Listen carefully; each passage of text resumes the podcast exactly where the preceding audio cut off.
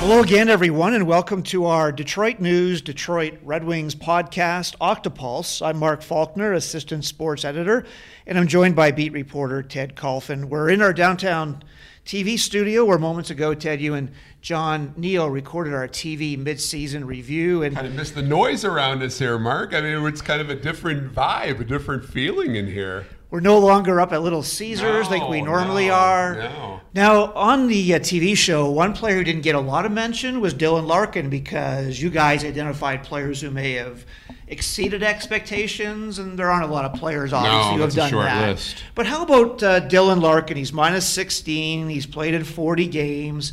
What's your assessment, Ted, of how Dylan Larkin's played in the first half? He hasn't been nearly as good as last Yeah. year. I think it's fair to say the stats are down. I think he's done a great job leading this team. I mean, he's Mm-hmm. he's as well as he could for a young kid like that. I mean, he's out there after every game addressing the media, talking about what went right and well, what's been what went wrong. That's been the case more often this season, but production wise, I mean, let's face it, he just hasn't been as good as he was last year. There's various reasons for it. I mean, there's been no Anthony Mantha on his line for large stretches of the season, but uh, opposing teams have dialed in on him and he hasn't been able to answer. I mean, the numbers are down, so he hasn't had as good a first half as he did last year for sure. Let's uh, go back right now to the last two games. You were in Florida on Saturday night, the 5 4 loss against the Panthers. They had a 3 1 lead. How do you think they played against uh, Joel Quenneville's team there? I think both those games in Tampa and in Florida, they played as well. They, they've become like that poor high school team that we pat on the back for staying close. I mean, they stayed close. I mean, they really they were, probably didn't play well enough to win in Tampa by any stretch, but they, st- they kept close. Florida, they had a little better evening there, but still, you got the same old bugaboo. You give up two or three goals in rapid fire fashion, and all of a sudden you're behind by, by a couple of goals. And, and they, with this type of offensive lineup they have, I mean, they're not going to catch up too often, and they have it. So it was pretty much more of the same. Just you know, they were competitive. They were a little bit more competitive, but I don't like complimenting them for a good work ethic or whatnot. I mean, they're, these guys are professionals. I mean, come on, it's going to work every night. So they played a little better hockey. So Yeah. maybe they can. Maybe it's something they can build on here for the next little while. After that uh, first game against Florida, you did talk to goalie Jimmy Howard about those two goals in nine seconds. He said it seems to happen a lot to his team, allowing two quick goals, and here's what he had to say. You know, why do you think that happens? It's happened so often this season. I mean, you give it, a, you guys give up those goals in bunches like that. Uh, I wish I had an answer for it. Really do. Uh, not sure. Just, uh, uh, but on, on the positive side tonight, you know, we stuck to it. We kept going. Um, you know, we we you didn't see that uh, you know that letdown of uh, you know of this. Here we go again. Uh, the guys kept fighting and uh, you know made a game of it. What are your thoughts about the defensive lapses with the Wings? They're minus 70 in goals differential, the worst in the league. And you were saying with John, they might get into the triple digits, more than 100 goals Which is really unheard of in today's NHL. Absolutely. I can't remember the last team that maybe that bad Colorado team from several years ago. I don't remember specifically, but that's tough to do in this today's NHL. No, it's a poor defensive team, and uh, for whatever reason this year, if they get scored on, they just melt, and then they'll get scored on again, and oftentimes again. It's look the second half of the season, Mark. It's something they need to correct or fix. I mean, it's getting it's been out of hand too often, more than not. Uh, if they have any hope of becoming respectable here in the second half of the season, they do need to correct that trend because it's just costing them way too much. And after the uh, Tampa Bay game, Frans Nielsen talked to the media about taking too many penalties against one of the uh, better power plays in the NHL. kind of knew we couldn't take too many against them. Uh, I think the first one we they had a lot of chances, and then we figured it out a little better. Uh, I think uh, it's just it was, it was a good shot by by Point. What do you have to say about Bernie tonight? He was great, uh, especially early on on those power plays they had there. He came up big with some huge saves and, and kept us in it. Um, yeah, we just took a few too many against them. Um, it, it's a good power play. So there's Frans Nielsen, whose production has fallen from 20 to 17 to 16 to 10 to 1. Shooting percentage from 11 to 10 to 8.3 to 1.9. Only one goal in 35 games after 163 goals. He makes $5.2 million this year, and he's on the books for two more seasons.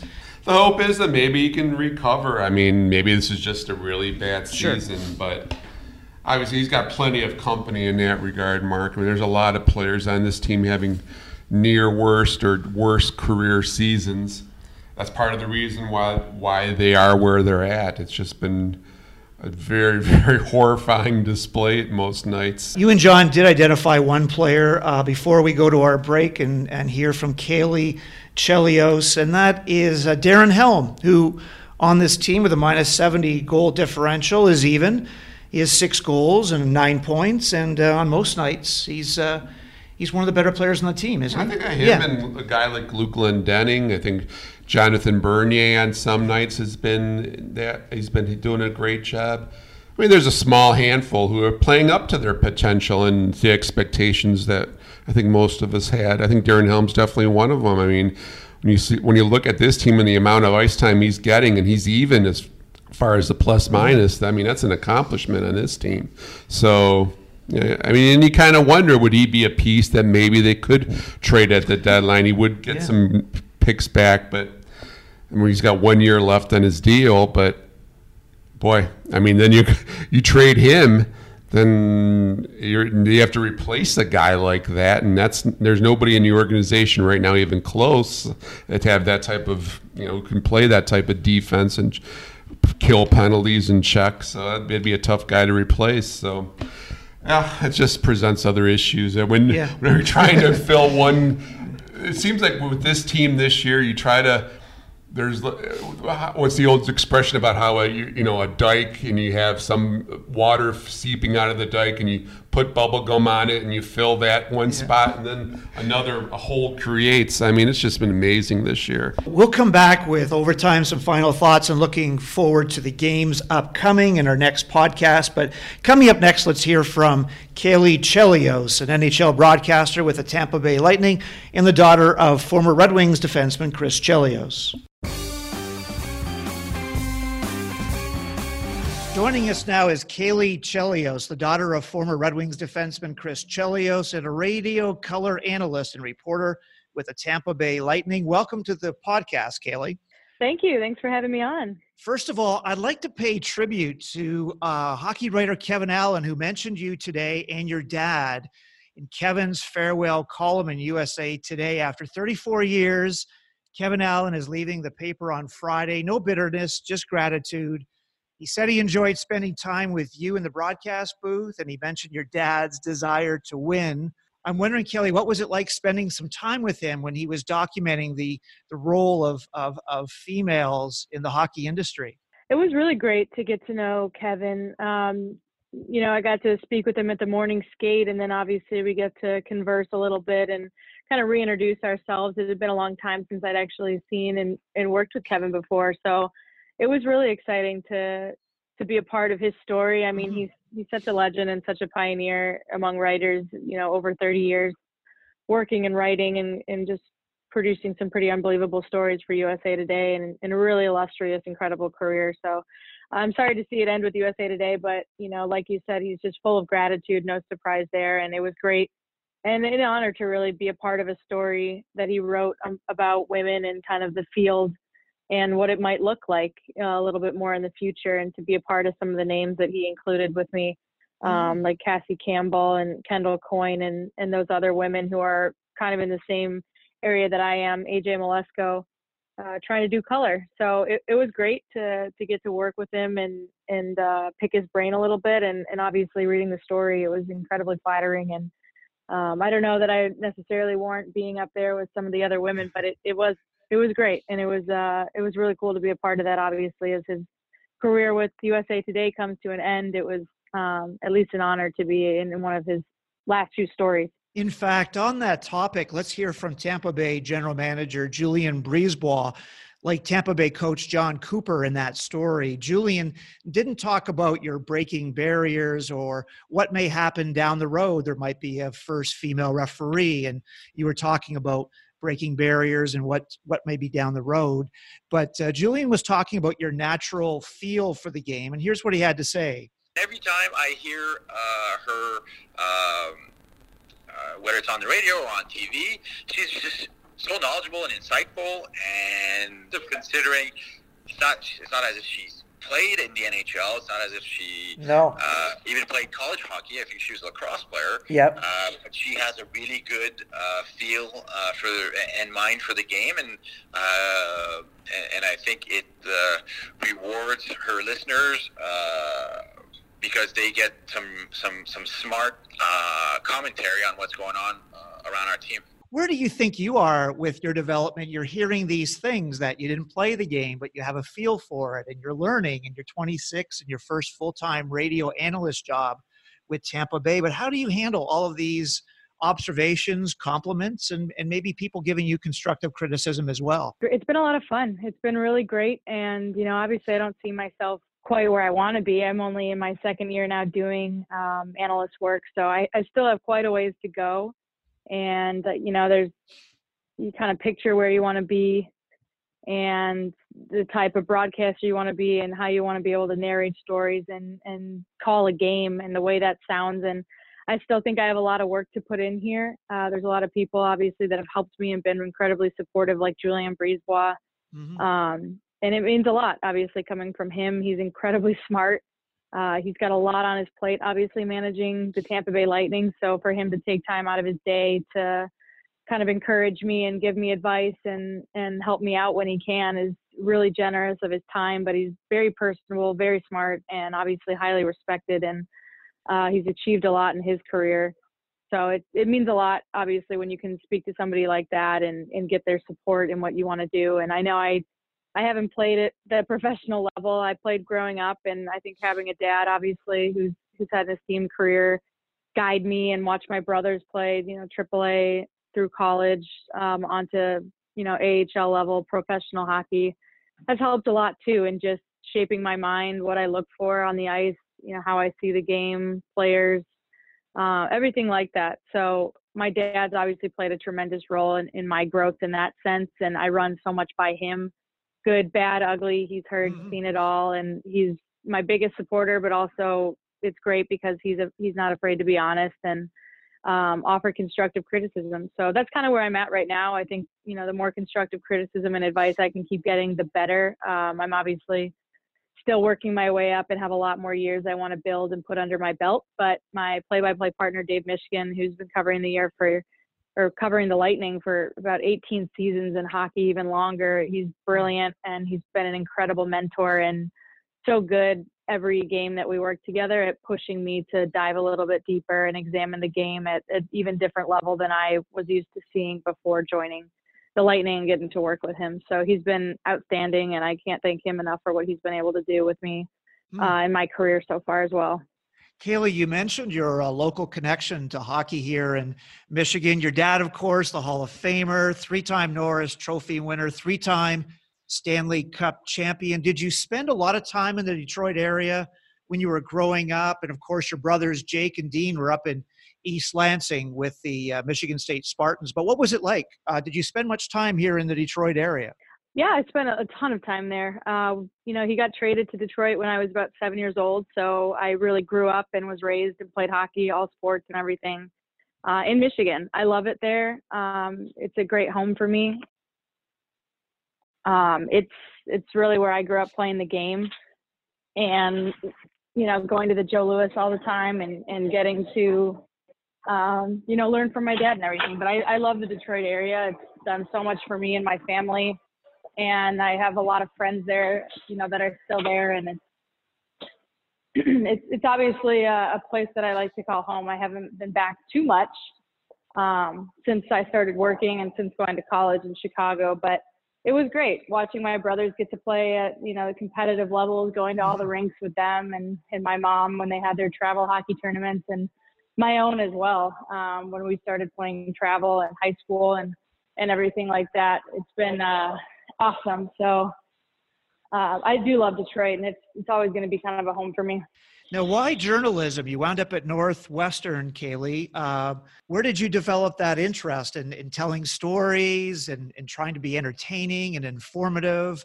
Where did that come from as you were growing up in the in the area here? Oh well, to be honest, you know, I hadn't necessarily considered what my career path would be exactly. I loved playing sports. I grew up in it. It gave me structure. It gave me really everything, all the tools that you know, I ended up really needing in life down the road, especially I feel like came from sports and my teammates and the confidence I got from, you know, being on a team. So it was kind of always invested in, I've always been invested in sports to some capacity. And it wasn't until college, um, you know, when I went to Northwestern, it was such a great, prestigious academic school. And on top of it, I got to play for a great coach um, on a fantastic team playing lacrosse.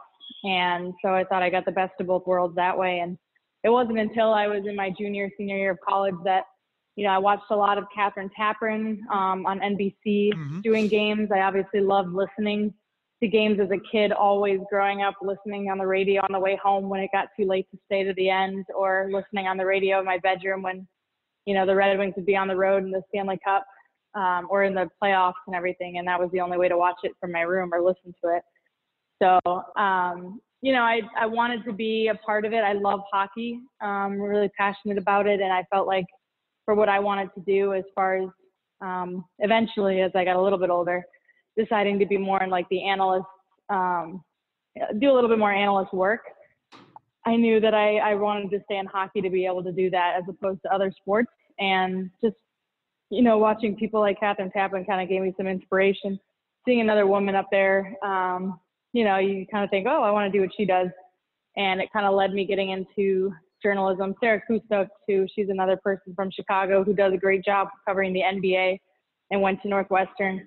So she helped me a lot with my reel and, and kind of the direction I needed to go to get where I wanted to. So it led me to doing Northwestern's accelerated master's program um, for a fifth year of school. And it ended up being an incredible program, extremely challenging but beneficial for me and uh, you know by the end of it i ended up in tampa so it it ended up being a great path to follow i kind of mm-hmm. took a chance and wasn't great wasn't perfect but uh, eventually you know I, I figured if you worked hard enough and you get the experience and the reps you know you'll get closer to where you want to be so that's just kind of my that's kind of my thought process now as I look to continue to climb the ladder a little bit. What did your mom and dad say about your career path, what you were doing? We haven't talked much about your dad, who was just featured in Ken Dryden's new book on Scotty Bowman. And uh, Scotty said that your dad would be hooking and holding and jabbing and bothering the really good players, always looking for that little edge. And he didn't worry about the consequences. And in those days, Scotty Bowman said there was only one referee. So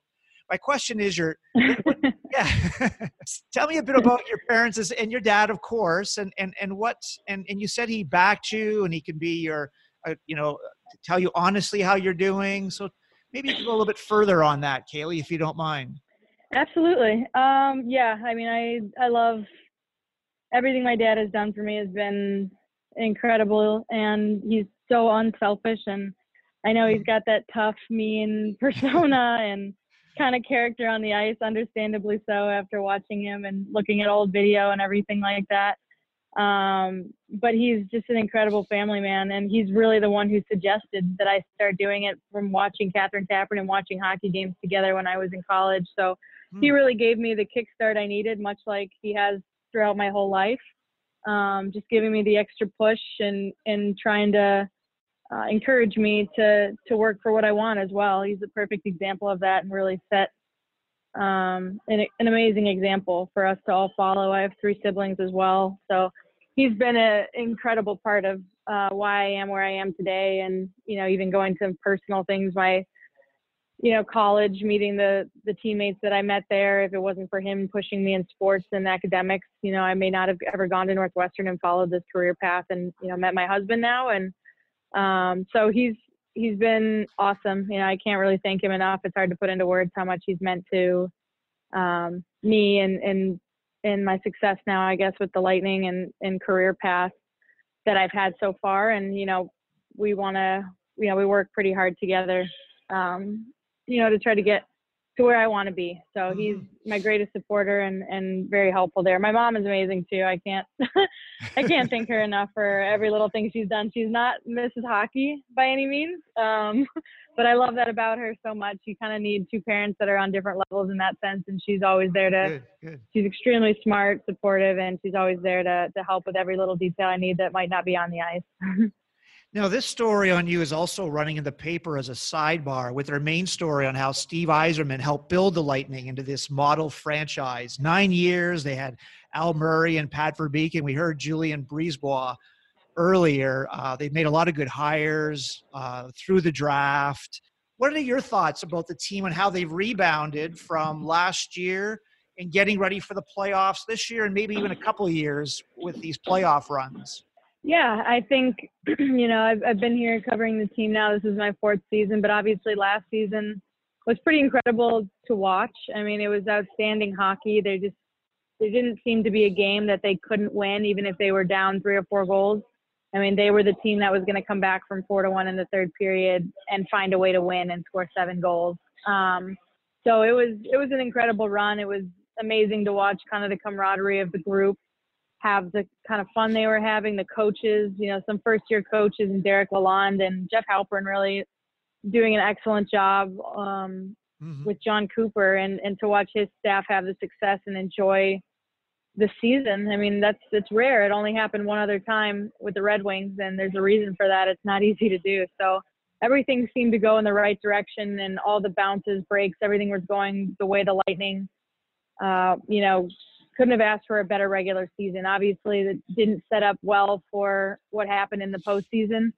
Um, it's unfortunate. You know, I think it stung. I think it was pretty shocking. Even after it was over, I think the sting really sets in later on, and it's hard. I think it was hard for a lot of them to really watch the rest Mhm. of the playoffs, if at all. So that one hurt. And the storyline going into this season was, you know, going to be how are they going to start? How is it going to be trying to jump right back on the saddle and realize you have another 82 game season, regular season, to push and get into the playoffs? The margin for error is so small. Um, and you know you can't afford to get off to a slow start and have to play playoff hockey down the stretch. So they had a very, very difficult and uh, challenging schedule in the beginning of this season. I think they've managed it well. I don't think it's been pretty throughout. Um, you know, the first quarter of the season, they had games where they left points out there, but they also had a lot of games where they started to make the adjustments and play to the system and the structure that the coaches wanted them to play to be able to have success in the playoffs. And it's Mhm. two different seasons, as everybody always says, but I think that making the right habits and practicing, um, and it starts in the practice setting, really, um, competing and pushing each other and, being, you know, coming together as a team. It's a new group this year, even though there wasn't a ton of turnover. There's there still were some pretty major pieces that uh, left after the season, or you know, were not re-signed, including a lot of their veteran leaders. So um, it was going to be a, an interesting start to see how they were going to respond after that, and I think they've responded well. And to me, watching this team, I mean, you know, I think Julien's done an excellent job at making some pretty fantastic additions to the roster in the offseason. And he's got an incredible team on paper. They're playing very well. We're seeing spurts of them, you know, in the last few games or so, play the way they know how to play and really dominate some teams. Um, so despite the results as a coach, and I think from Julien's perspective as a GM, I think you want to see that they're trending in the right direction and they're progressing um, because when they peak at the right time, I think this team is going to be extremely dangerous and difficult to play against. Not to mention they're going to have a huge chip on their shoulder and the experience of what happened last season kind of riding on them again, similar to what Washington probably had to feel a little bit Mhm. after losing uh, the series to Columbus when they were ahead. Uh, or I'm sorry, when they had to come back against Columbus. But in previous years, obviously, the sting of losing, um, you know, really affected them. And I think for the Lightning, last year was a pretty big disappointment um, all around for all of them. So I, I think they're a team that's poised to be really successful and extremely dangerous down the road. And uh, Callie, there's maybe one more sort of local connection. You mentioned your husband earlier, uh, the uh, Danny Vitale, who you met at Northwestern, and you guys were married this past summer. He plays for the Packers. They're 11 and 3, and they'll be at Ford Field in a couple of weeks. What's that been like for the two of you as newlyweds, as, uh, as far as the travel schedule, even? Uh, it's been a whirlwind. I mean, it's been pretty wild with our schedules, and you know, the hockey season and football season really don't align very well. So it's not easy to fly in and out of Green Bay either, but definitely worth it. It's an amazing, uh, you know, Packers town. It's extremely exciting to go to his games, and for him, I'm so happy for him and proud because he's, you know, having a lot of success, obviously, with this team and he's a player, or I'm sorry, he's a person, but also a player who who works his butt off no matter what, and it's it's really his work ethic and his dedication, his commitment um, that's gotten him to where he is. So I see a lot of the you know strong attributes that are in my dad as far as their work ethic in him, and it's it's really rewarding to watch and see it pay off. And I think he feels you know the same for me, and in in that he's really happy that I'm doing something that I love doing and having a lot of fun at it every day. I love the people I work with. I love this organization and, and the community here. It's kind of a new home for me, obviously, being here for four years now. So I think we're both, you know, trying to push each other as much as we can. It's a grind, you know, being long distance.